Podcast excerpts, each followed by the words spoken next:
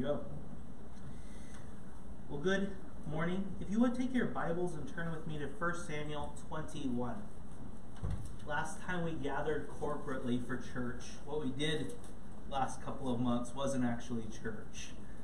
I told Anastasia, it wasn't. church is the gathering. This is the gathering. That wasn't the gathering. That was something else. It was a hiatus. Um, so I told Anastasia we get to come, got to come to church today, and she's like, okay.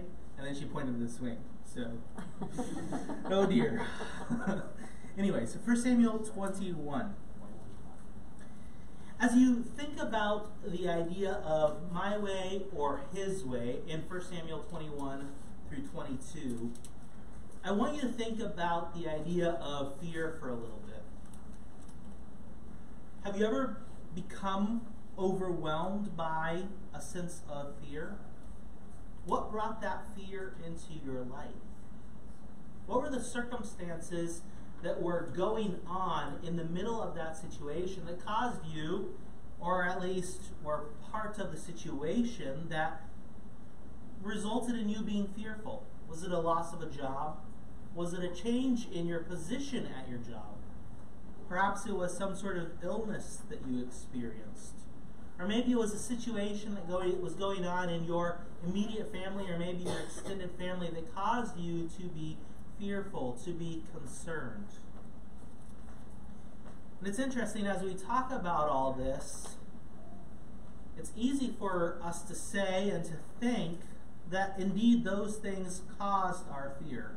That the health situation caused me to be fearful. That the, the insecurity in my workplace caused me to be fearful. Or the situation in the midst of my family caused me to be fearful.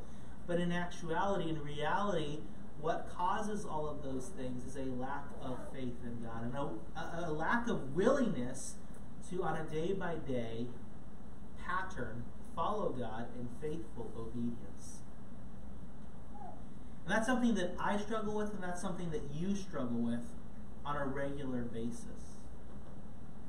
And that's something that David struggled with in 1 Samuel 21 and 22. And as he works his way through this section of Scripture, as he works his way through this time of his life, he demonstrates extreme lack of faith and a lack of trust in God. And God is going to bring about the situation so that he is rebuked. And by the end of this story, he is actually looking at somebody else who is in the same type of situation that David is. And David's faith has grown through this trial. And no longer is he living out of fear, but he is encouraging this young man not to be fearful, but rather to walk by faith, to continue to trust and obey God on a day by day basis. The big idea then of 1 Samuel 21 through 22 is God provides for his repentant servants. If you would take your Bibles and let's read 1 Samuel 21 through 22. now David came to Nob, to Ahimelech the priest, and Ahimelech was afraid when he met David, and said to him, Why are you alone, and no one is with you? So David said to Ahimelech the priest, The king has ordered me on some business, and said to me, Do not let anyone know anything about the business on which I send you, or what I have commanded you and I have directed my young men to such and such a place. Now, therefore, what have you on hand? Give me five loaves of bread in my hand, or whatever can be found. And the priest answered David and said, There is no common bread on hand, but there is holy bread if the young men have kept at least at least kept themselves from women. And David answered the priest and said to him, Truly women have been kept from us about three days since I came out, and the vessels of the young men are holy, and the bread is in effect common, even though it was consecrated in the vessel this day. So the priest gave him holy bread, for there was no bread there but the show bread, which was, had been taken from before the Lord, in order to put hot bread in its place on the day when it was taken away. Now a certain man of the servants of Saul was there that day, detained before the Lord, and his name was Doeg, an Edomite, the chief of the herdsmen who belonged to Saul. And David said to Ahimelech, Is there not here on hand a spear or a sword? For I have brought neither my sword nor my weapons with me, because the king's business required haste. So the priest said, the sword of Goliath the Philistine, whom you killed in the valley of Elah. There it is, wrapped in a cloth behind the ephod. If you will take that, take it, for there is no other except that one here. And David said, There is none like it. Give it to me. Then David arose and fled that day from Saul, and went to Achish, the king of Gath. And the servants of Achish said to him, Is this not David, the king of the land? Did they not sing of him to one another in dances, saying, Saul has slain his thousands, and David his ten thousands? Now David took these words to heart, and was very much afraid of Achish, the king of Gath. So he changed his behavior before them, pretended madness in their hands, stretched on the doors of the gate, and let his saliva fall down on his beard. Then Achish said to his servants, Look, you see the man is insane. Why have you brought him to me? Have I need of madmen that you have brought this fellow to play the madman in my presence? Shall this fellow come into my house? Chapter 22. David therefore departed from there and escaped to the cave of Adullam. So when his brothers and all his father's house heard it, they went down there to him and everyone who was in distress, everyone who was in debt, and everyone who, uh, who was, was discontented gathered to him. So he became captain over them. And there were about 400 men with him. Then David went from there to Mizpah of Moab. And he said to the king of Moab, Please let my father and mother come here with you till I know what God will do for me. So he brought them before the king of Moab, and they dwelt there with him all the time that David was in the stronghold. Now the prophet Gad said to David, Do not stay in the stronghold, depart and go to the land of Judah. So David departed and went into the forest of Hereth. When Saul heard that David and the men who were with him had been discovered, now Saul was staying in Gibeah under a tam- tamarisk tree in Ramah with his spear in his hand, and all his servants standing about him. Then Saul said to his servants who stood about him, Hear now, you Benjamites. Will the son of Jesse give every one of you fields and vineyards and make you all captains of thousands and captains of hundreds? All of you have conspired against me, and there is no one who reveals to me that my son has made a covenant with the son of Jesse. And there is not one of you who is sorry for me or reveals to me that my son has stirred up my servants against me to lie in wait as it is this day. then answered Doeg the Edomite, who was who sat over the servants of Saul, and said, I saw the son of Jesse going to Nob and Ahimelech, to Ahimelech, the son of Ahitub, when he inquired of the Lord from him, gave him provisions, and gave him the sword of Goliath the Philistine. So the king sent to call Ahimelech the priest, the son of Ahitub, and all his father's house, the priests who were in Nob, and they all came to the king. And Saul said, Hear now, son of Ahitub. He answered, Here I am, my lord. Then Saul said to him, why have you conspired against me and the son of Jesse, and that you have given him bread and a sword, and have inquired of God for him, that he should rise against me to lie in wait, as it is this day?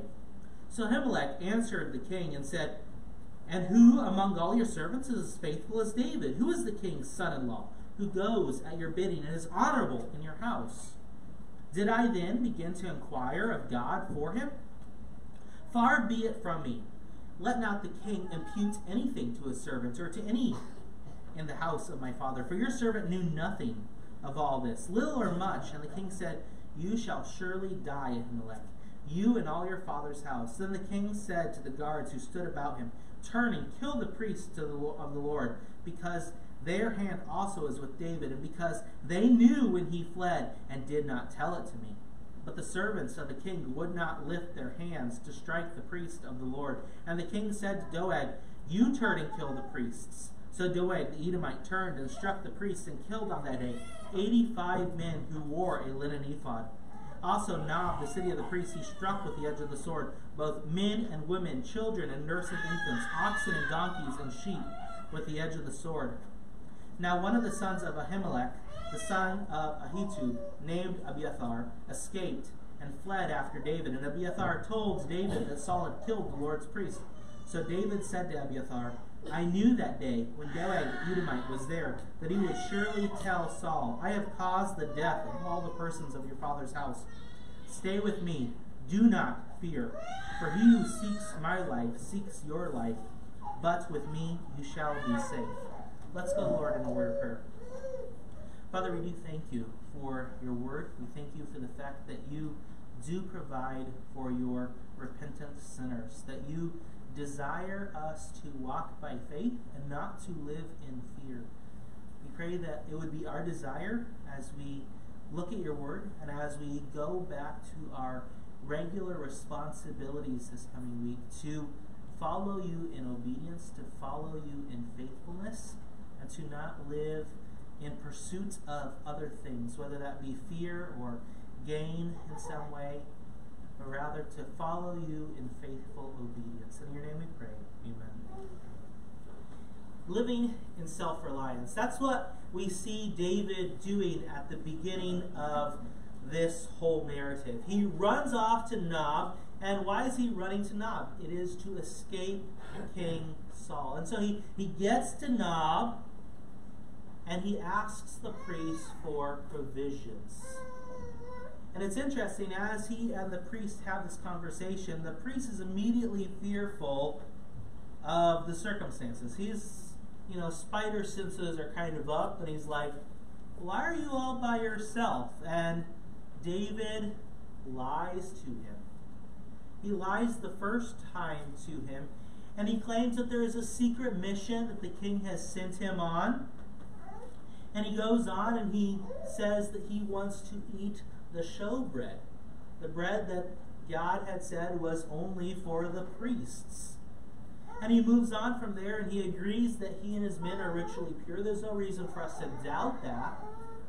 But he is um, pushing himself, he's asserting himself, he's lying to this priest. Why? Because he is fearful, because he is not walking by faith. He's not walking in obedience to God's word. As he, uh, sorry, as, as they move on, though, he continues to lie even more to the priest. As he moves on, he he said earlier that the mission was a secret mission and that he and his men have all remained pure and away from women for three days, right? And then he's asking for a sword. And why did he not have his own sword? Because he left in such haste. See, the two cannot be true. He's number one, not on a secret mission, so he's lied. And number two, he didn't leave in haste because he's already said something else that contradicts that about being ritually pure so that he could eat the showbread. So he's contradicting himself, he's lying in order to secure what he believes will provide for him. Isn't that interesting? All that we've seen David go through. We look at chapter 16, and what does God say of David? God says of David that he is a man after God's own heart, that he is a man who pursues faithful obedience to God. Chapter 17 has David right in line with Jonathan, the crown prince, who says, God can deliver this Philistine into my hands. Why? Because of who God is, not because of who I am. In chapter 18, chapter 19, chapter 20, he's fleeing from Saul, and God is providing him success. God is protecting this future king. And then you get to chapter 21. And where does David go for his protection? Where does David go for his provision? He turns to self reliance, he turns to lies. Instead of following the Lord in faithful obedience, he turns to all the things around him.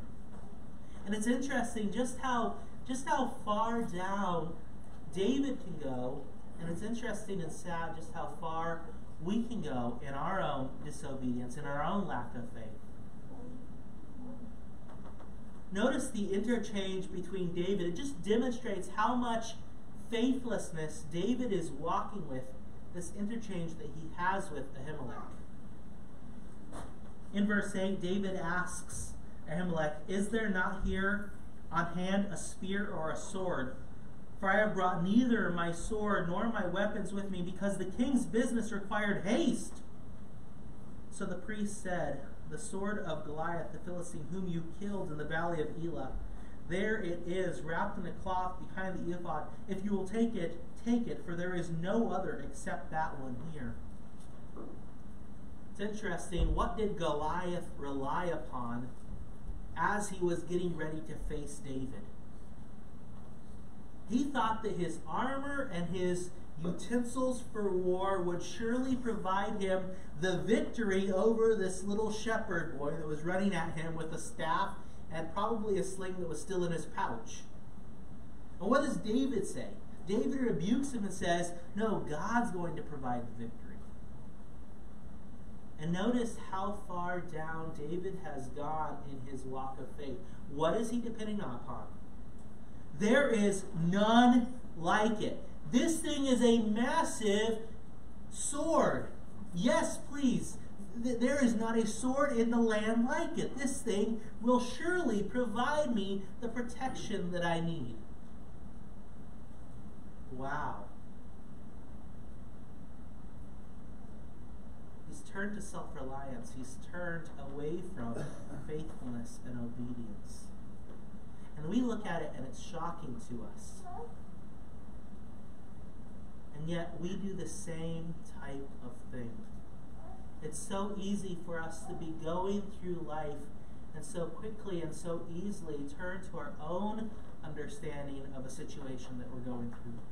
Turn to our own abilities to provide for and acquire what we believe that we need, and not to rely upon God and His provision and His care. Unfortunately, David's downward trend is not over yet. Where does he go for protection? First of all, he goes and he grabs a sword.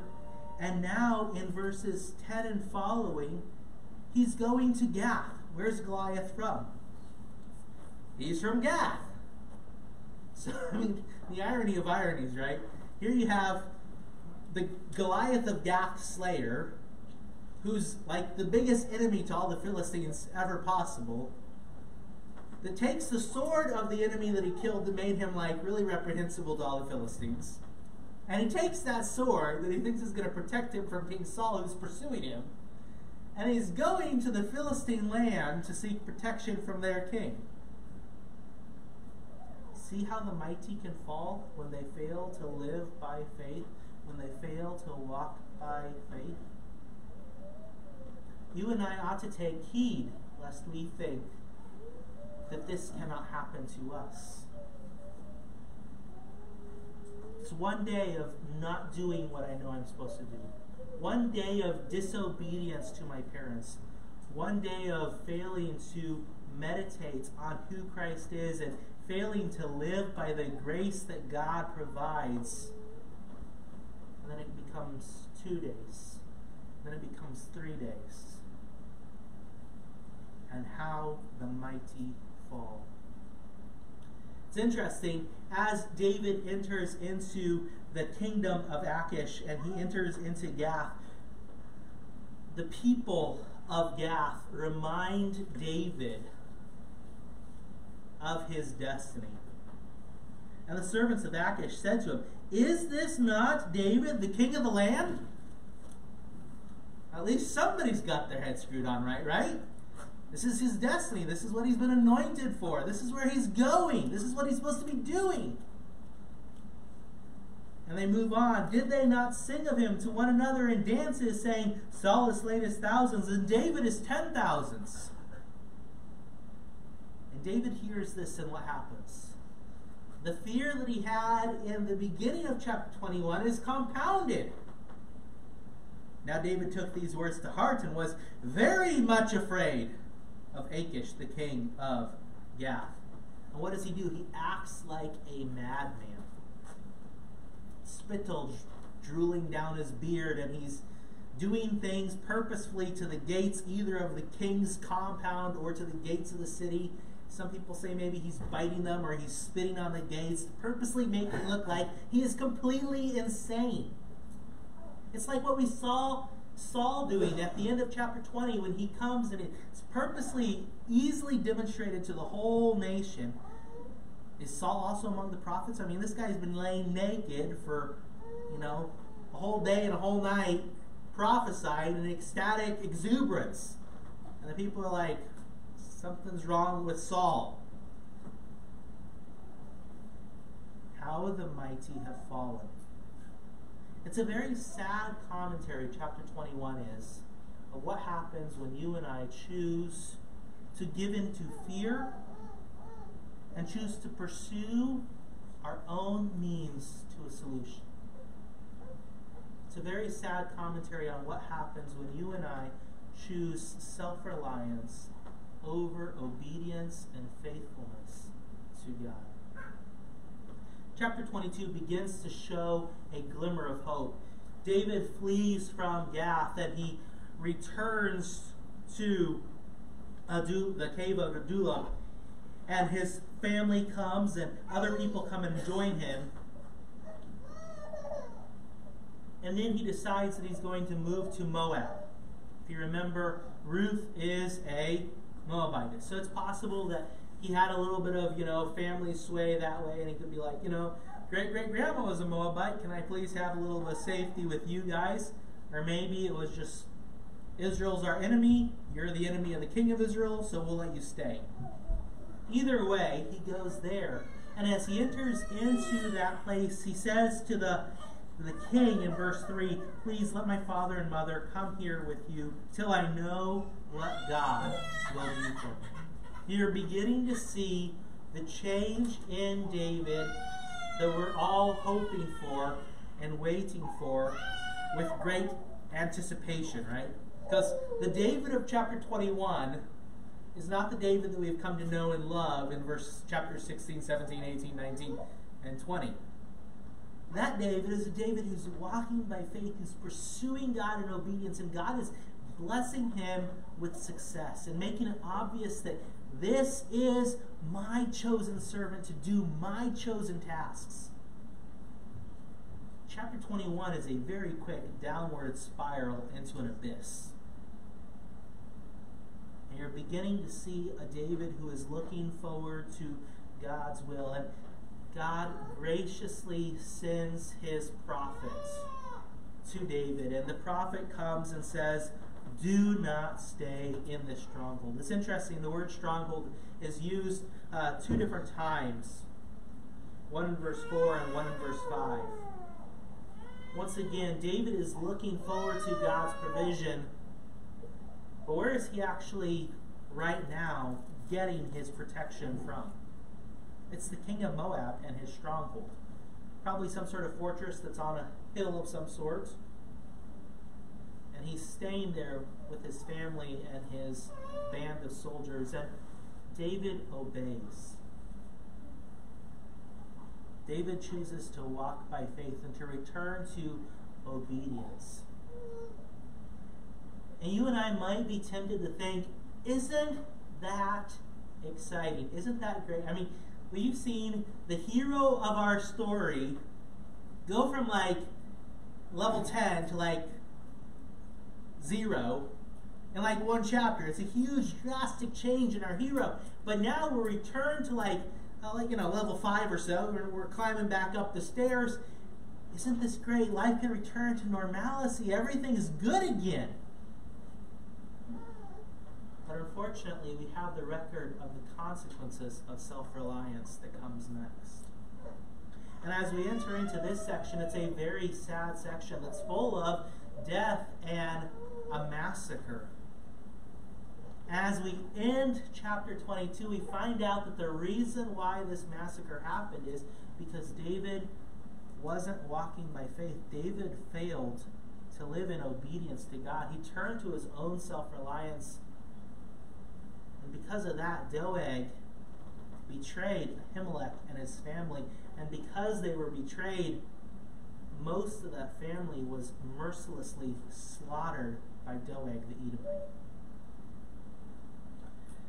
The story begins, and Saul hears that David and his men had been discovered, and Saul is furious. And we find Saul under the tamarisk tree with his spear.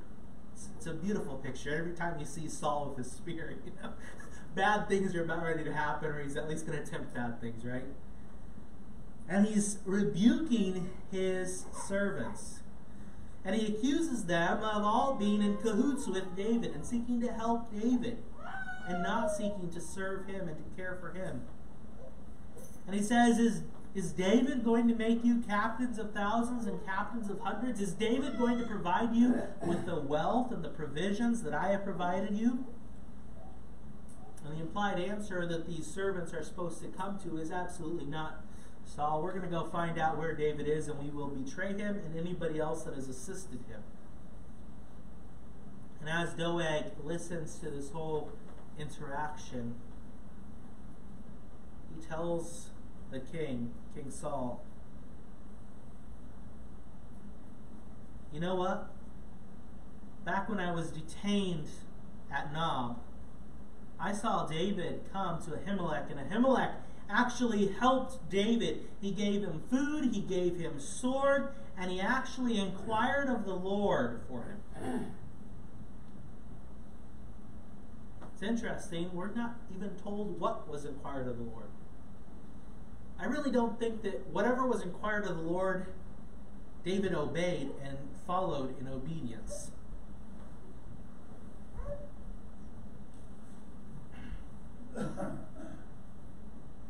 The text moves on, and as the text moves on, King Saul calls for Ahimelech to come before him. And as he comes, he asks him in verse 13, Why have you conspired against me, you and the son of Jesse, and that you have given him bread and a sword, and have inquired of God for him, that he should rise against me to lie in wait as it is this day? The final accusation is just completely wrong. David has not been lying in wait for King Saul's life. We're not going to see that in all of David's life. He's not lying in wait. He's not looking for the next opportunity to kill King Saul. And in fact, when opportunities arise and present themselves to him, he refuses those opportunities. Saul is assigning motives and assigning actions to David that are not accurate. And Ahimelech seeks to defend himself and he says, listen, King Saul. I mean, um, King or David is your most faithful servant, and he's your son-in-law, and he does your bidding, and he's honorable in your house. Did I then begin to inquire of God for him? Far be it from me. Let not the king dis, uh, dis, impute anything to his servant, or to any in the house of my father. For your servant knew nothing at all, little or much. King Saul orders him and his family to be killed. And most of King Saul's servants refused to obey that order. Why? Because they didn't want to kill the Lord's priests. But Doeg is an Edomite. He doesn't worship the Lord. He doesn't care. And so what does he do? He follows through and he obeys and he kills 85 men who wore the linen ephod. 85 priests. And then he follows that up by then killing the entire village of Nob. He killed the women, he killed the children, he killed the nursing infants, and he killed their livestock. The consequences of David's self reliance are dire. They're horrible. And you and I may not experience consequences of our sin that is as bad as David's consequences of his self reliance. The chances of 85 priests getting killed as a result of your lack of faith are really quite small in America today. But what about the chances of one of your loved ones seeing your lack of faithfulness in your walk before God and that leading them to be tempted to do the same? What are the chances of that occurring? What are the chances of your lack of faithfulness meaning a lack of and a loss of reward from God for faithfulness to Him? The chances of that are very high. What are the chances of you facing early death as a result of your continued disobedience and unfaithfulness to God? Once again, the New Testament warns us that that is a dangerous possibility for those who fail to live by faith, fail to walk by faith, and follow the Lord in faithful obedience.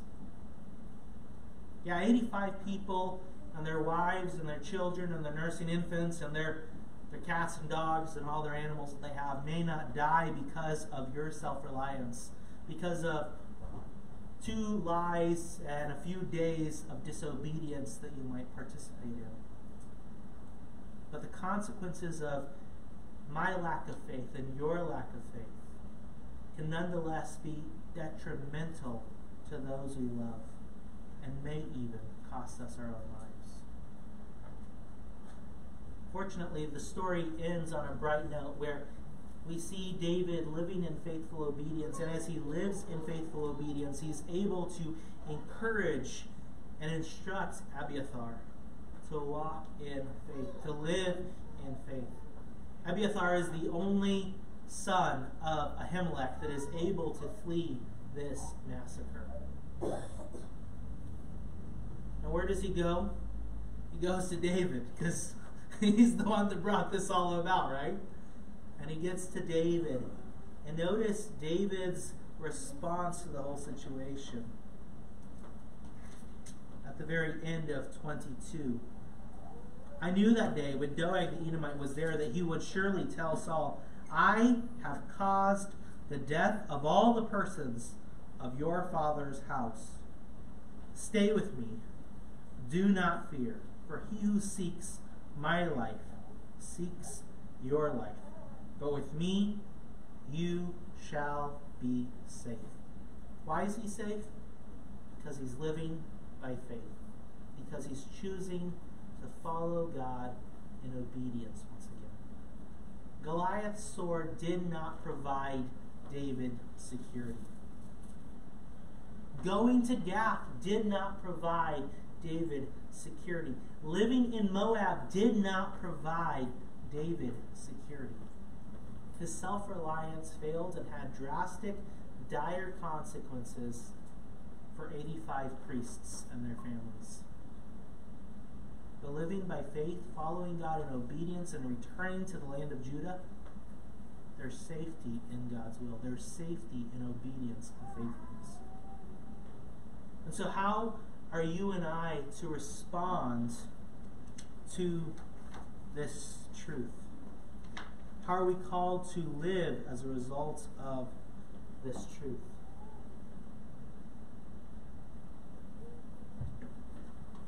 You and I are called on to give up our own way. We're called on to give up our own self reliance and looking to our own selves to pursue solutions God wants us to look to His truth and to follow Him in obedience. When you and I choose to look at our own means of accomplishing something, what we're actually doing is we're claiming to know better than God. When I choose to rely on my own ability to solve a crisis or a hard time that I am going through in my life, I'm in effect telling God, God, I've got this. You can take a break from your throne.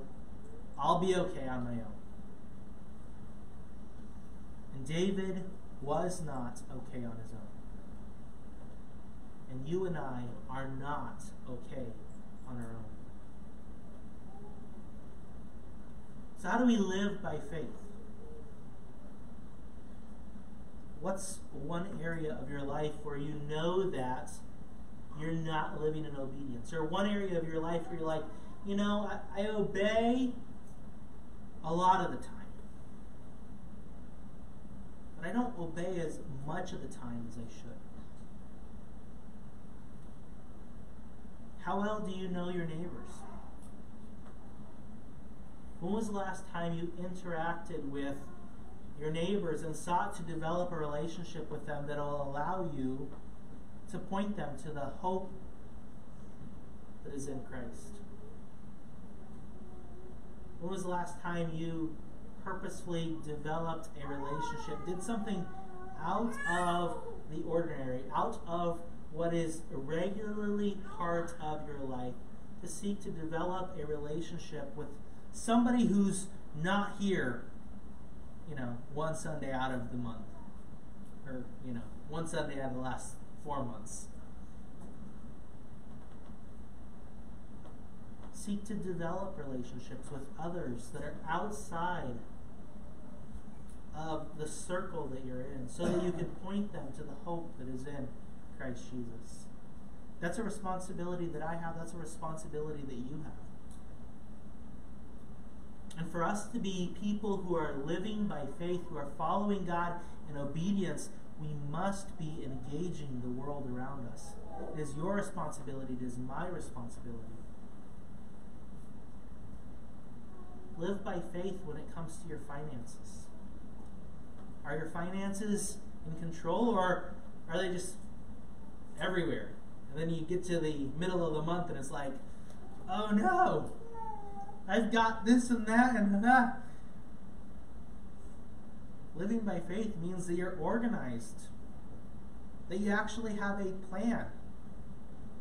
You should have a general idea of how much money you're going to get every month. It might fluctuate a little bit, but for the most part, you and I have the ability to fairly well forecast what we're going to make this month. Then living by faith means that we're going to be purposeful in planning. I'm going to generously give this amount to this ministry. I'm going to purposely do this with this finances so that I have opportunities to fellowship with other believers. I'm going to organize my finances in such a way that I have opportunities to interact with unbelievers. That's one of the ways that we live by faith. You and I live by faith by purposefully and intentionally seeking to spend time in God's Word so that we're full and understand who Christ is and what He's done for us. So that we're motivated by truth and have a desire to live it out. You and I walk by faith by seeking forgiveness quickly when we sin and being willing to quickly provide forgiveness when others sin against us. Really, the, the description of what walking by faith is and failing to do that has barely been scratched. The surface has barely been touched. I don't know what areas you're specifically struggling in. But the Spirit does convict you when you're struggling in those areas. And so, are you going to respond this week by living in obedience and faithfulness? Are you going to continue to turn to your own means of finding a solution? Are you going to continue to turn to your own self reliance? The danger of which are still present and are still dire. This week, purpose in your heart to walk by faith, to pursue obedience and faithfulness to Christ. Let's go to the Lord in a word of prayer. Father, we do thank you for your word. We thank you for the fact that you have provided us with examples both of faithfulness and obedience to your word, but also of the consequences and the danger of failing to live in obedience and faithfulness to your word. We pray that we would have a desire to live in obedience to your word and that you would help us to do so in a way that honors and glorifies you and demonstrates your worthiness of worship this week. In your name we pray. Amen. Okay, let us stand as we sing our